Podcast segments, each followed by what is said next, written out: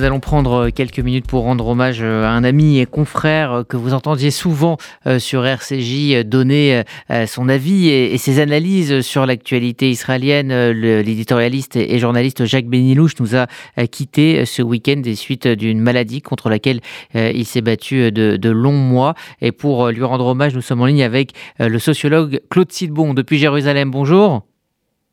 Bonjour.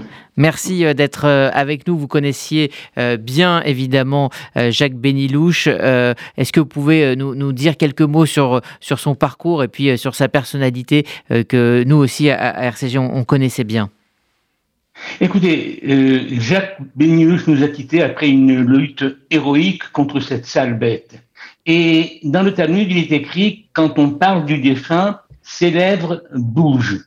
C'est-à-dire qu'on va essayer dans quelques minutes de rappeler pour nos auditeurs de Radio Communauté qui connaissent très bien euh, Jacques le parcours remarquable de cet homme né en 1942 qui va quitter la Tunisie comme la majeure partie de ses corréligionnaires et qui va raconter cela d'une manière extrêmement tendre dans son livre Les larmes de l'exil. À Paris, il va apprendre à se battre comme tous les gens que vous connaissez euh, si bien. Il va de d'être enseignant jusqu'à créer sa propre boîte. À l'époque, on ne disait pas encore euh, euh, start-up.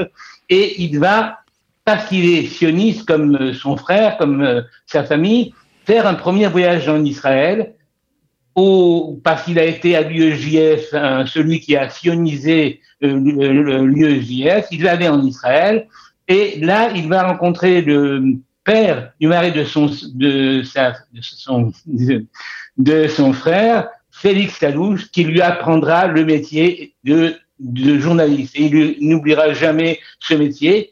Il va terminer ce premier voyage en Israël en se mariant avec Claudette, dont il aura trois enfants, il retourne à Paris et là, si vous voulez, il va, j'allais dire, presque s'éclater, comme disent les thunes. Il va, si vous voulez, d'un travail auprès d'une association euh, israélienne jusqu'à créer sa propre boîte.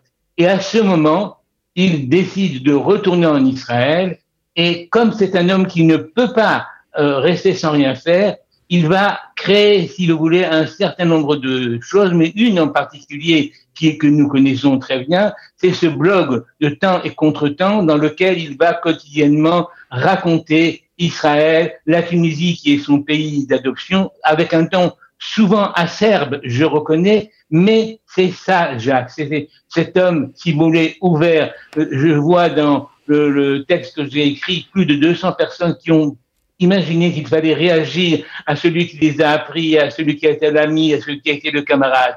On s'en souviendra et on ne l'oubliera pas. Jacques, la terre que tu as tellement aimée va être légère.